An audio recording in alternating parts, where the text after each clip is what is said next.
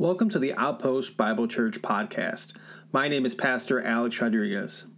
The Outpost Bible Church seeks to see men and women delivered by Christ, discipled in Christ, and deployed for Christ and his kingdom. Our values are to be Christ centered, gospel driven, scripturally grounded, prayerfully dependent, and mission focused. Here, you will be able to find all of our Sunday morning and Sunday evening sermons. God bless. Father God, we come to you this afternoon in the name of Christ, who is our Lord, our Savior, our King, and our friend. Father, as we open your word now, we ask that you would grab hold of our hearts and that you would incline them, focus them on you, God, as Father, Son, and Holy Spirit. There are so many things that can distract us during this time. Everything from school's about to start, and I'm excited thinking about my friends, and I want to go pick out school supplies to baskets of laundry that need to be folded, to work commitments, to a lawn that needs to be mowed. There's so many things that are creeping into our hearts and our minds that can distract us. And so we ask, Lord, that you, in your grace, by the power of your Holy Spirit, would help our hearts, our minds be focused on you. That as we open your word, that you would open our eyes, and that we would see your glory, your wonder, and your beauty in it. That you, Holy Spirit, would take each of us here who are followers of Jesus and you would unite our hearts to both fear and treasure your name. You tell us that the fear of the Lord is the beginning of knowledge. So help us, Lord, fear you, meaning to respect you, to reverence you, to, to truly see you for how big you are. Satisfy us with your love, your steadfast love that we just seen. We come to here, sometimes some of us weary Satisfy us, Lord, with your steadfast love, which is the only love that can fully satisfy. And lead us into truth in a world that is full of lies. May the words of my mouth be pleasing in your sight, Lord. May you, Holy Spirit, do what only you can do, and that is to take the preached word and plant it deep within our hearts and shape us to be more like Christ. And to take those who perhaps are here this afternoon and don't know you savingly, Jesus, Show them how much they need you, that they would turn from their sin and turn to you. We pray all of this in the powerful, majestic name of the Lord Jesus Christ. Amen. Well, this afternoon, we are starting the first of four messages, as I said, on biblical friendship. And as we start the series, I want to put two questions before you. Here's the first question why does it seem so hard for people to have true and lasting friendships? Why does it seem so hard for people to have true and lasting friendships? It Seemed like it was easier when you were younger, but as you get older, it gets harder and harder and harder to the point that many say they don't have any true friends, acquaintances. Why is that? Well, I think a major reason that making true friendships has become so hard is that we have removed God from society. We've reduced people as a result to cosmic accidents. And when we do that, people really cannot have value, dignity, worth, or purpose. People are no longer told that they are made in the image of God and are meant to reflect Him. As a result of that, people are fed this lie that they are the product of evolutionary development. You're a grown up germ. Curious George is your relative. And that has implications. Deborah Lieberman is the associate professor of psychology at the University of Miami. She recently wrote an article on the evolutionary origins of friendship. Listen to what she says, quote, As an evolutionary psychologist, I've connected research on social relationships and emotions for over 20 years. Friendships are an important class of relationships that evolved in response to the benefits of having additional people beyond family invested in one's welfare. But how do we make other people care? That is, redirect their time, money, and social benefits to us instead of themselves or their kin? The answer we make ourselves valuable. The evolution of friendships relied on the ability to recognize the unique benefits other people have to offer. If I demonstrate that I value you, then all else equal, it pays for you to value me in return. Your increased valuation of me can then lead me to care more about you, and so forth. To the extent that we can make ourselves valuable to each other, we will have a vested interest in keeping each other around, which comes in handy during times of misfortune. End quote. That's evolutionary origins of friendship which, if you think about it for a moment, explains what we see in the, in the culture and explains why friendships really have no lasting impact. In that worldview, friendship becomes nothing more than using people for personal and mutual gain. Which is extremely sad because once that individual, or once their value or your value diminishes or perhaps somebody offers greater value than you do, the friendship ends. In a world of evolutionary thinking, rather than God guiding relationships by His word, which reflects His character, you end up with a society which has no ability to account for unconditional love and sacrifice, which are, by the way, essential for friendship. And so friendships are based simply on mutual or personal gain. You're just using people. Then we wonder why divorce rates are what they are. We wonder why our teens are so depressed and lonely. We wonder why suicide is growing because we have removed God from society. And by removing God from society, we have destroyed the very fabric of relationships. And as we are focusing on here, friendships. But the second question if making friendship, why are making friendship so hard? Question number two is Should making true friendships be easier or harder for followers of Christ?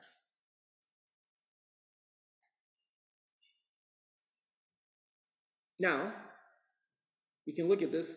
We're going we're going to look at this two ways. First and foremost, we're going to look at it in the most logical sense of what Scripture would make clear.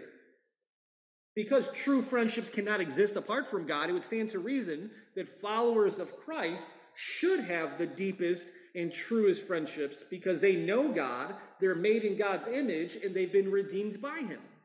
So, followers of Christ should have a way easier time making true friendships and deep friendships.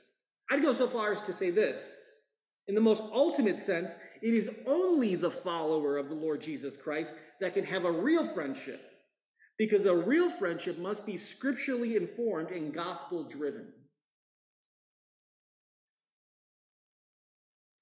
But I think all of us can admit it's still pretty hard to make true and deep friendships in the church. Probably because we've taken our cues more from the culture than from the scriptures. So, this series on biblical friendship is an important one. Because what we're going to see this afternoon is that we have been created by we have been created for friendship by the God of friendship. So you're taking notes. The big idea is God created us in his image, which means we were created for friendship. I'll repeat that one more time. God created us in his image, which means we were created for friendship. Now, this afternoon, we're going to have only two points. That doesn't mean it's short, though, if you know me. Our first point is the God of friendship. Now, before we go any further, I want to try and offer a definition of biblical friendship that'll be interwoven throughout these messages. But I'm going to be honest, it's, I'm not saying this is the end all be all definition of friendship because defining friendship is really hard. It's a lot like trying to define beauty and love. We know it when we see it and experience, but language is never seems to really be able to fully define it and grasp it. So, with that understanding, here is the working definition of biblical friendship for these four messages. And again, my notes are always available, so if you don't get everything and you want them, just shoot me an email. Biblical friendship. A relationship between two people who are united to Christ by faith, marked by love, trust, and sacrifice as they encourage each other unto godliness. I'll repeat it again. Biblical friendship. A relationship between two people who are united to Christ by faith, marked by love, trust, and sacrifice as they encourage each other unto godliness. I hope with that definition alone, you can see how it is completely opposite of what I believe her name was Deborah Lieberman, I said. Yeah, Deborah Lieberman said about evolutionary friendship. Now, to start understanding biblical friendship, just we have to understand something of who God is, which is where everything is. You can understand nothing in this world if you do not first understand or seek to understand who God is to the degree that he's revealed himself. So we're going to do some basic Trinitarian theology here, and I hope you'll just see why this matters. As Christians, as those who follow the Lord Jesus Christ, we believe that there is only one true God, but that this one true God exists in three distinct persons. And those persons are God the Father, God the Son, and God the Holy Spirit. They are distinguishable as persons, but they are one in essence. They are one in nature. All three of them are co equal, co eternal. All three of them are God. We're not saying that there's one God and sometimes he appears as the Father, and some other times he appears as the Son, and other times he appears as the Spirit.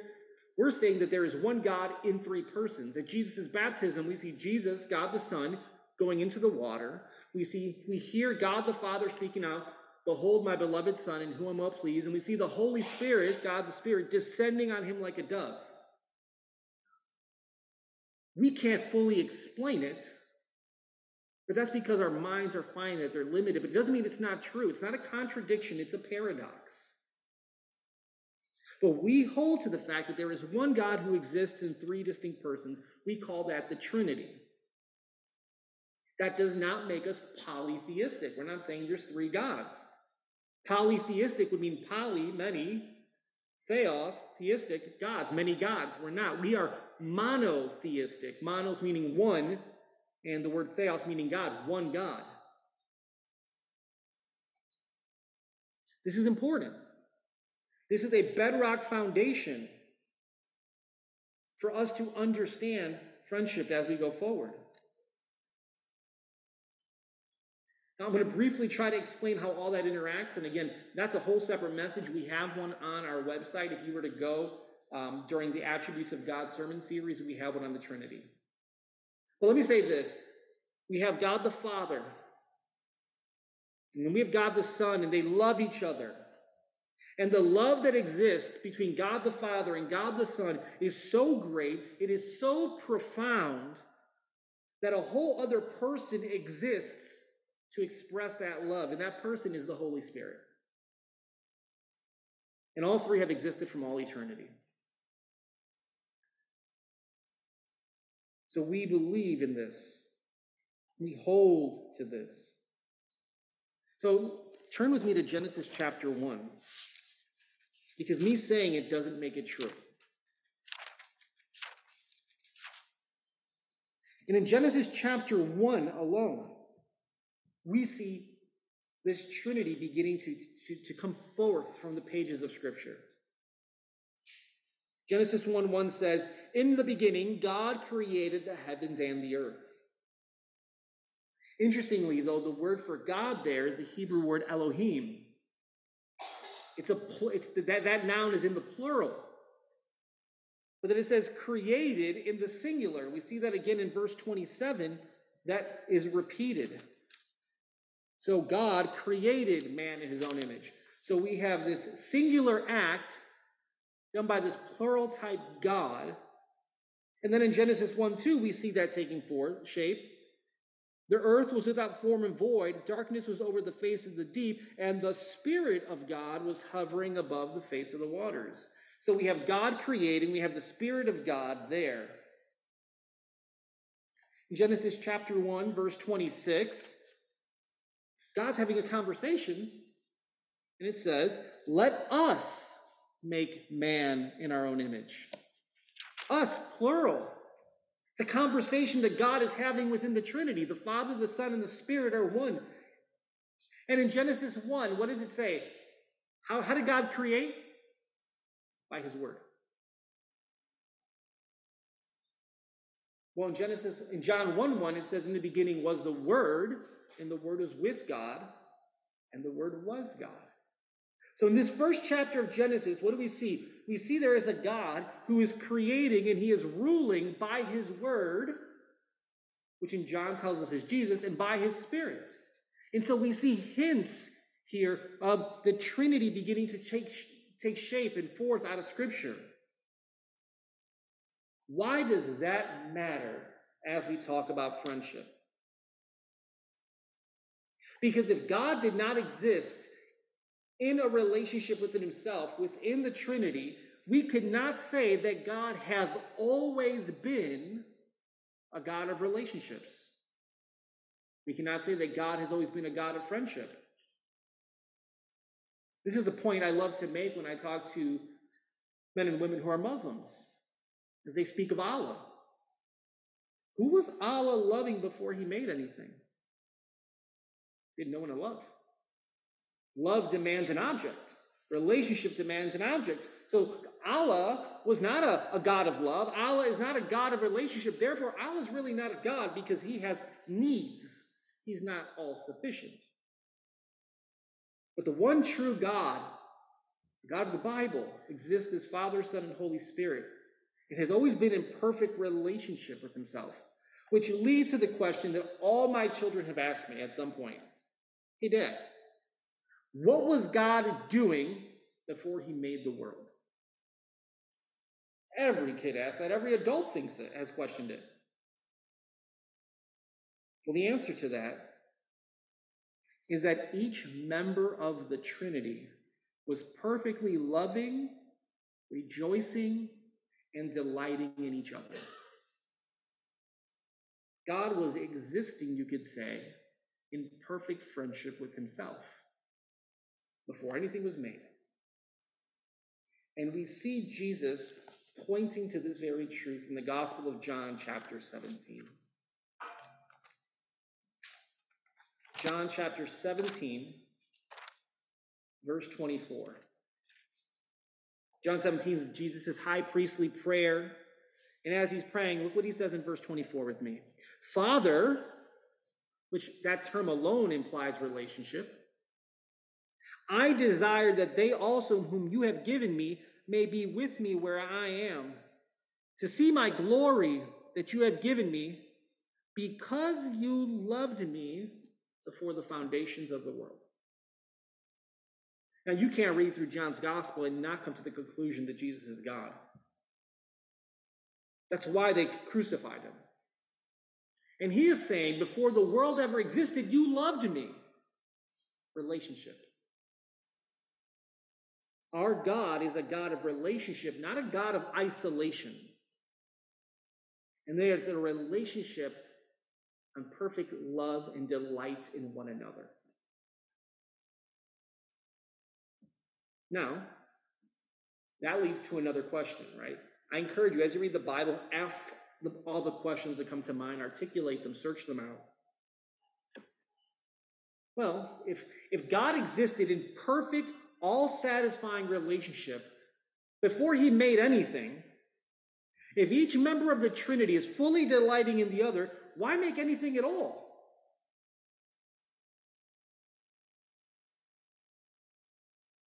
Well, he didn't create because he had needs.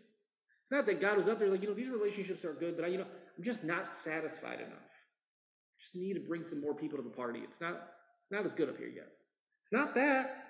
It's not that God was lonely or bored. He didn't create out of need. Acts chapter 17, verse 25 tells us. Speaking of God, nor is he served by human hands as though he needed anything, since he himself gives to all mankind life and breath and everything. No, it wasn't that God created out of some need.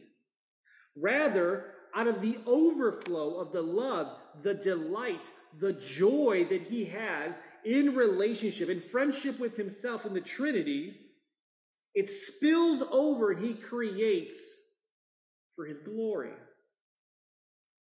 Turn to Isaiah chapter 43.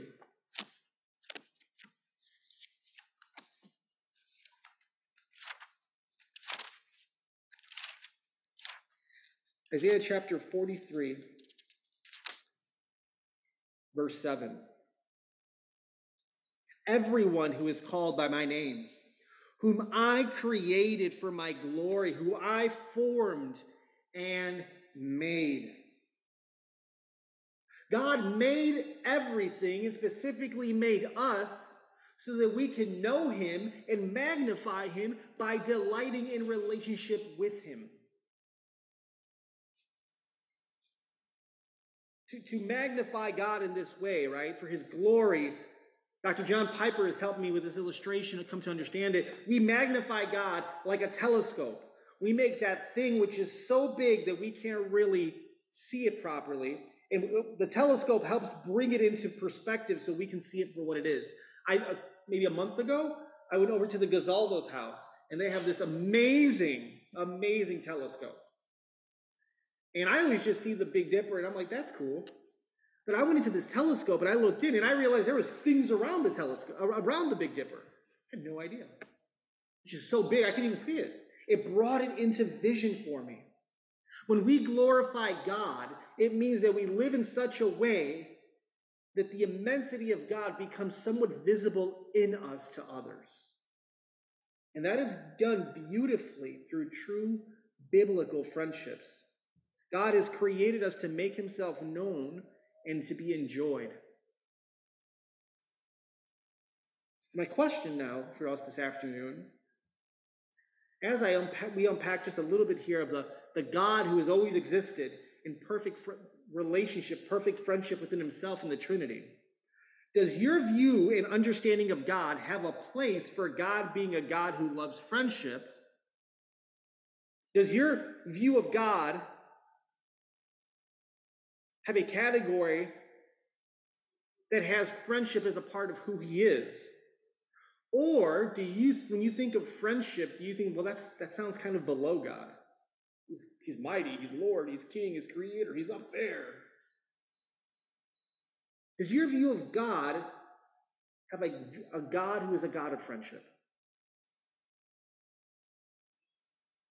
You know, I've talked to lots of people over the years in the church, and somehow this false idea has crept into the church that friendship is almost a worldly thing. It's not. It's central, actually, to God's very character. We're going to see more of this in coming weeks. Sometimes we say, well, we, what we really need is fellowship, not friendship. But did you know biblically the idea of fellowship is actually more impersonal than friendship? Friendship is actually more personal and intimate than the idea of fellowship.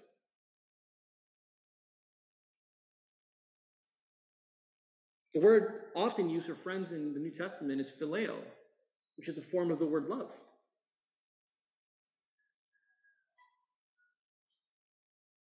Friendship is not below God. And I want to turn our attention to one more thing before we go to our second point. Turn with me to the book of 1 Timothy, chapter 1.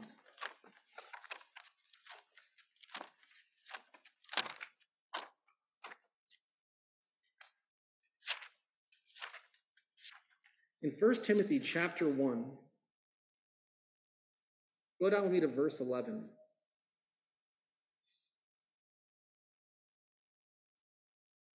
It's interesting. Up to this point, he's cataloging all of these kind of sinful practices. Then in verse 11, he says, In accordance with the gospel of the glory of the blessed God. The good news, gospel, right? The good news of the glory. Glory is the, the, the excellencies the of God. The good news of the excellencies of the blessed God. But that word blessed there is the Greek word for happiness. And we just saw, even in the, in the children's message, that God never changes. So what God was, God always will be. And so God has been eternally happy. Well, what was God eternally happy in before creation? He was eternally happy in the relationship of the Trinity, in that friendship of the Trinity.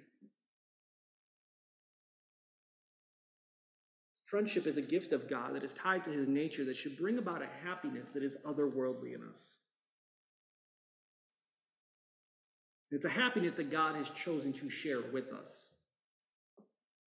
So, what I wanted us to see in that first point is that God's very character is friendship. Which brings us to our second point the God who made us for friendship.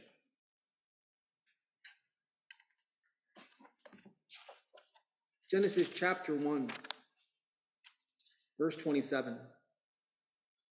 So God created man in his own image. In the image of God, he created him. Male and female, he created them. Church, you are made in the image of God. Every single person is made in the image of God. That means a lot of things. That's a whole sermon series on what does the image of God mean. But in a nutshell, what we can say as it relates to this message is that at the bare minimum, to be made in God's image means to reflect who God is. And that means you and I are meant to reflect God through friendship. I'm curious, I might wonder if we've ever thought about it that way. I reflect God by having friends and by being a true biblical friend.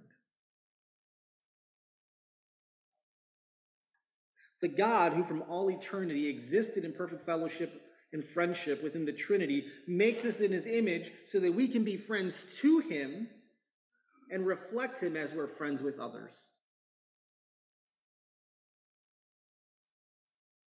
We're going to see in two weeks that we are made for friendship with God. And then the week after that, we're going to see how do we cultivate this friendship, true biblical friendship with one another. But out the gates, I want you to understand, I really want you to see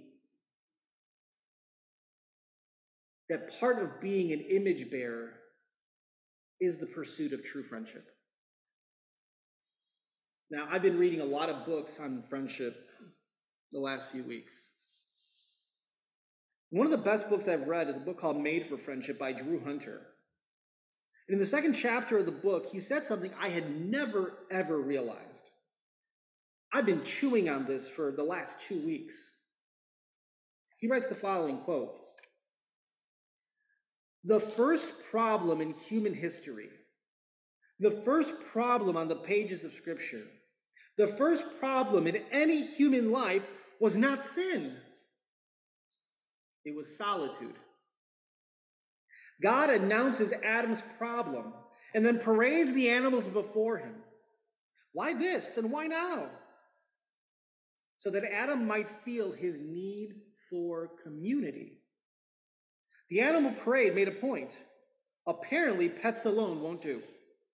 Even man's best friend passed by without special notice. This was because Adam didn't need a pet, he needed another person. Animals are special, but human friendship is of a higher order. This takes place before sin enters the world. That's significant. Satan has not yet slithered in. The forbidden fruit has no fingerprints, and Adam's conscience remains clear. The first problem in human history, the first problem on the pages of Scripture, the first problem of any in human life was not sin, it was solitude. Let's read it Genesis 2, verse 18. Then the Lord God said, It is not good that the man should be alone.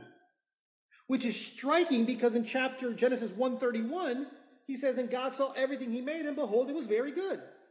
How do you make sense of that? Genesis 1 is like a 30,000 foot level of creation. Genesis 2 is zooming down on ground level.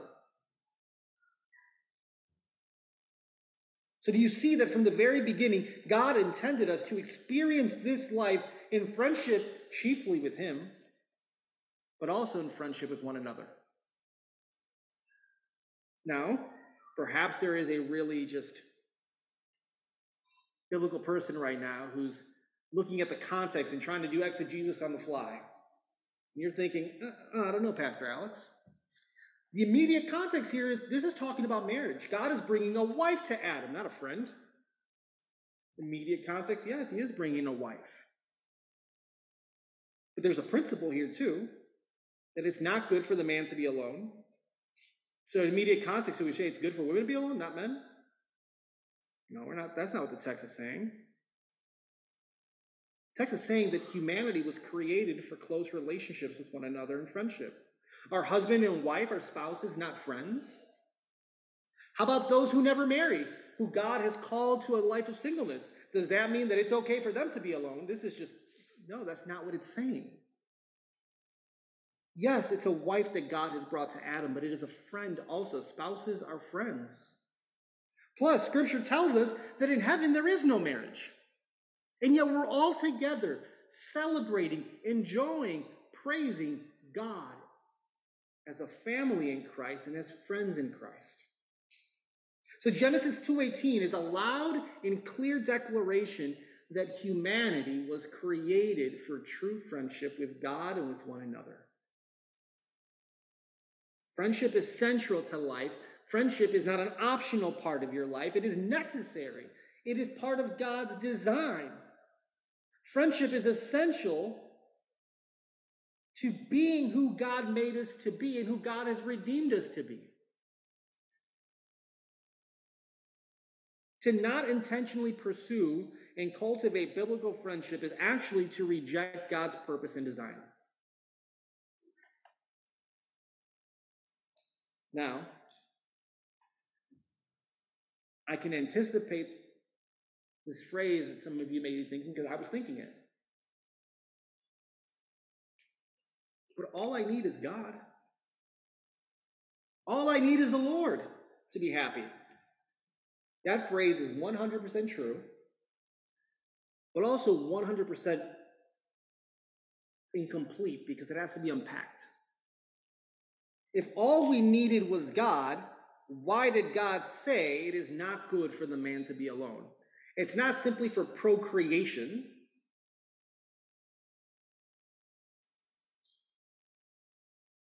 I mean, Adam had everything he needed. He had food, he had God. Because God created us to experience relationships, because as we experience relationships, we experience something of what God has within Himself in the Trinity in these relationships of friendships.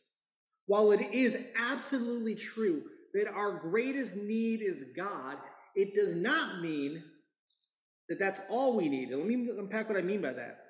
God has wired us, created us in such a way for these friendships. We're not called to be Christian monks. This isn't a call to, for monasticism where we should be living in seclusion to others, living alone, only crawling out of our own little hobbit holes on Sunday to go to church and quickly scurry back. That's not the abundant life that God has made us for.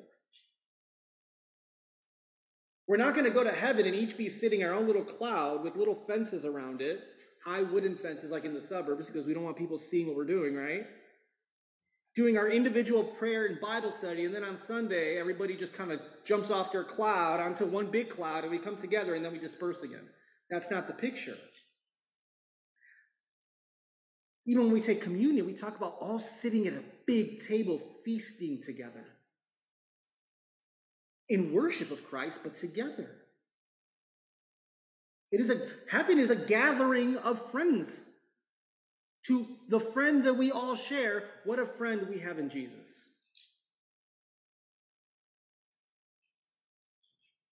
To drive that point home a little clearer, who has had the Look at this. Nobody had a closer relationship with God than Jesus on earth. Nobody did. And yet he sought out friendship. To such an extent that for three years he had 12 men who never left his side. Was he discipling them? Absolutely. Which actually leads to another truth that would be a whole nother message. Discipleship happens within the framework of friendship. Discipleship is not chiefly a classroom environment, it is a friendship environment. We tend to focus on the teacher student model and the instruction piece of Christ. But Jesus is both teacher and friend. He had friends. To such a degree, if he didn't need friends, why is he asking the disciples to pray for him as he goes to the garden before he's crucified? He invites his friends into his life. He asks them to share his burdens. Luke chapter 12, verse 4. This is Jesus speaking. I tell you, my disciples, no. I tell you, my friends. He calls them friends. Tell you, my friends, do not fear those who kill the body, and after that have nothing more they can do. Or how about John 15, a beautiful chapter on abiding in Christ? John 15, verses 13 through 15. Well, let's start at verse 12, actually. This is my commandment that you love one another as I have loved you. Okay? Jesus has loved them. How's he loved him? Verse 13. Greater love has no one than this, than someone lay down his life for his friends, which is what Jesus will do. You are my friends if you do what I command you. No longer do I call you servants, for the servant does not know what his master is doing, but I have called you friends. Jesus wasn't beyond friendship. Jesus chose these men to be disciples and apostles and to start the church, but they were his friends. The apostle Paul, he didn't have people fill out a resume and they had a job board, a bunch of elders sit around. Okay, you're good to go on this mission trip. It, you know what? Work's over. We didn't. We just finished that rally in Corinth. I'm, I'm going to go do my own thing. I'll see you tomorrow at nine. They were his friends. Timothy was with him everywhere. Luke was with him everywhere. Silvanus was with him everywhere. They did life together. These were Paul's friends. You look at how Paul ends the book of Romans, and you can tell the personal friendship nature he had for these people. The disciples to Jesus and to Paul and to all the apostles, the disciples were not projects or patients they were friends whom were loved. And his disciples understood this, and they went forward and taught this. John was the, was the, was the disciple that Jesus loved, we're told. And the disciple that Jesus loved, John, in his old age, writes a very important truth in the book of First John. If you Turn to 1 John chapter 1.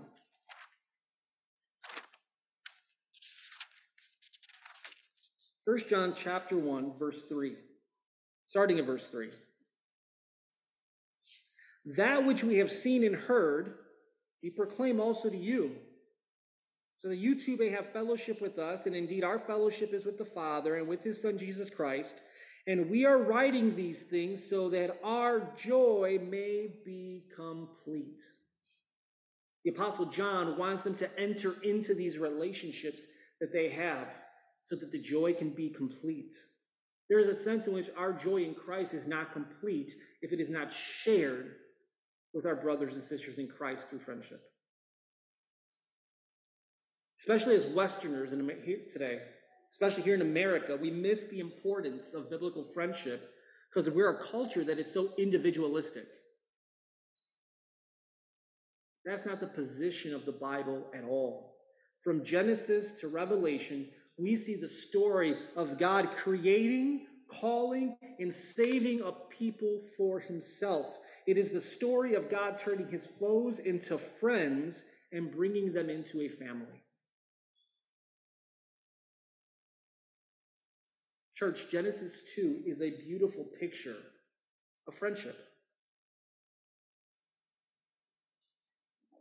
Genesis chapter 2, we see Adam and Eve enjoying perfect relationship with God and with each other. Friendship vertically and friendship horizontally. If we're honest, how many of us, we know that we read that picture of Genesis 1, Genesis 2, especially that boots on the ground, seeing it all taking place, and, and our hearts are aching for that. Oh, I wish that I could have a relationship with someone where I'm unashamed, where I don't have to be scared of being vulnerable, where I am so united to God and with one another that it is just a place that there's peace, joy, and love.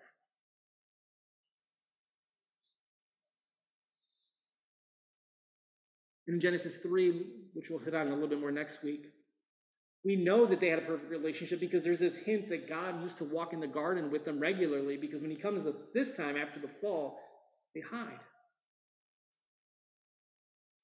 So let me say this, church.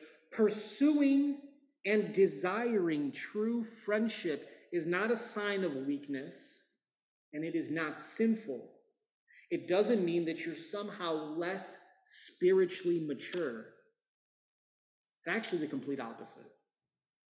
To desire biblical, and I'm emphasizing that word, biblical friendships, is to desire what God desires for you. It's to live out part of what it means to be made in God's image. To desire and pursue true biblical friendships is actually a sign of spiritual maturity. The image of God cannot be fully expressed simply as individuals, it must be expressed in the covenants of friendship. Now, there is a word of warning there, of course. To live for and to be consumed by the desire of friendship, that's wrong because that's idolatry and one can easily fall into that ditch. But simply for the fear of falling into that ditch doesn't mean we shouldn't pursue it. It means we should hold that much more fast to Christ. Friendship, rightly pursued and rightly cultivated, will actually point us to the love, joy, and fullness of God that awaits us in eternity. And so, true biblical friendships, though imperfect in this world, are a foretaste of the rich friendship we will have with God and with each other in the new heavens and the new earth. I just have to ask no show of hands. Do you have friends like that? Do you have true biblical friends? Are you walling yourself off from people, or do you think it's somehow a sign of weakness and immaturity? Or do you think that somehow it's more spiritual just to spend all your time by yourself in the Bible and prayer, never with God's people? Building true friendships.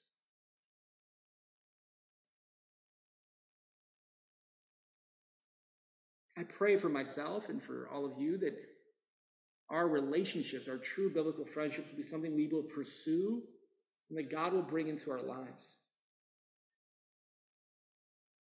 We're going to, in the coming weeks, look at friendships that are friendship is founded on the gospel and friendship with God and cultivating friendships. But I want to encourage you to pray for God to give you at least a desire and an intentionality to pursue and cultivate biblical friendships with the ones you have now. And I will say this I, I understand it can be really, really hard and really scary and difficult to build these friendships, especially for those who have been burned.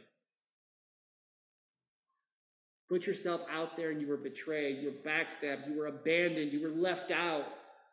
And every time that happens, your heart gets a little harder. And so here I am up here telling you that God wants you to give yourself to this, but you're like, you don't know what I've been through. You don't know how many times I've been burned. So many people have left me. You know, I can't have biblical friendships. I guess I'm just not friendship material. It's not true. God didn't make you defective. Don't let the sins of others keep you from pursuing true biblical friendship. C.S. Lewis wrote in his book, The Four Loves, the following There is no safe investment. To love at all is to be vulnerable. Love anything, and your heart will certainly be wrung and possibly be broken. If you want to make sure of keeping it intact, you must give your heart to no one, not even to an animal. Wrap it carefully round with hobbies and little luxuries. Avoid all entanglements. Lock it up safe in the casket or coffin of your selfishness. But in that casket, safe, dark, motionless, airless, it will change. It will not be broken. It will become unbreakable, impenetrable, irredeemable. The alternative to tragedy, or at least the risk of tragedy, is damnation. The only place outside of heaven where you can be perfectly safe from all the dangers and perturbations of love is hell. The pursuit of friendship, even biblical friendship, is risky business because we live in a fallen world. It is completely worth it because it is God's call and God's design for your life. And we in Christ should give ourselves to this because when you fail as a friend and when someone fails you as a friend, we have the beautiful luxury of extending the gospel of grace to one another. The reward of biblical friendship outweighs, far outweighs the reward of not having them. There is great reward in living out the image of God in us.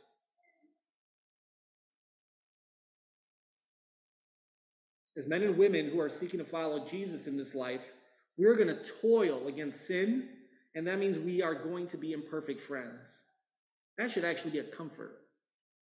You don't have to put up a front. You don't have to wear a mask. You don't have to get to have it to have it together all the time.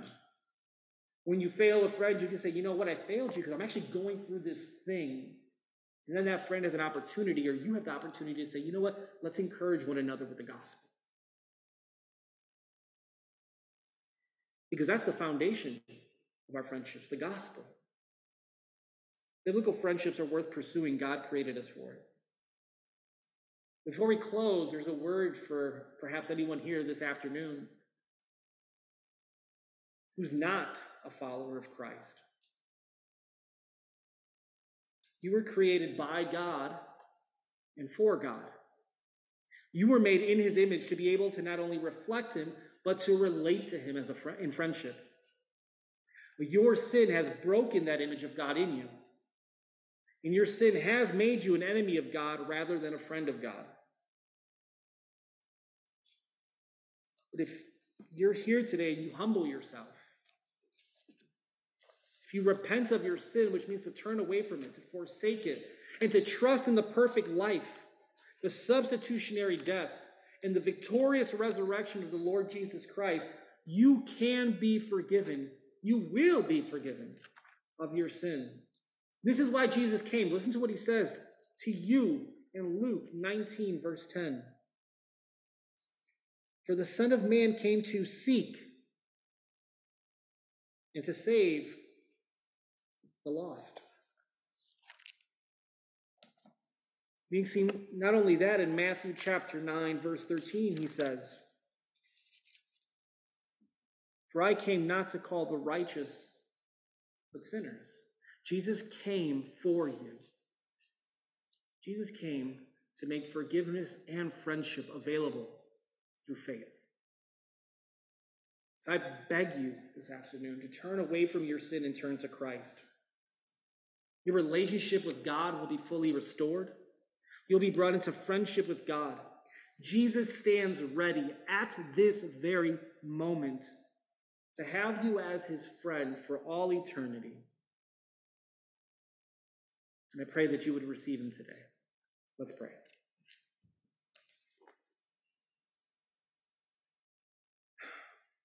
Father, we come before you in the name of Christ. Father, so often we look to your Son, to you, Lord Jesus, as Lord, as Savior, as King, and that is true, and that is to be proclaimed loudly for all eternity. But so often we forget to proclaim that Jesus is also our friend, that you, Lord Jesus, are our friend. That you don't simply sit as a king who governs over us for our well being, but that you are truly a friend who delights to be with us. So much so that you live in us by your Spirit. And I pray, Lord, for myself and for all of us here that first and foremost, we would richly prize, pursue, and cultivate our friendship with you. And out of that, you would strengthen us to pursue, strengthen, and cultivate our friendships with our brothers and sisters in Christ. That we would never think we're too spiritual for friendship, that we're too spiritual for laughter, that all you care about, Lord, is for us to be very seriously minded, deep in study. I think of you, Lord Jesus. You went to weddings, you were invited by sinners. You were, yes, a man of sorrows, but you are also the blessed God who from all eternity has resided in perfect happiness in the fellowship within the Trinity. And you invite us into that friendship. So help us be men and women of Christ, to pursue friendship with our glorious God, who love the friendship that we have with our Lord and Savior, our King, who is also our friend. And out of that, may we, with great joy, intentionally pursue friendship with one another. Because that's what it means in part to be made in your image. We pray these things in the glorious name of Christ. Amen.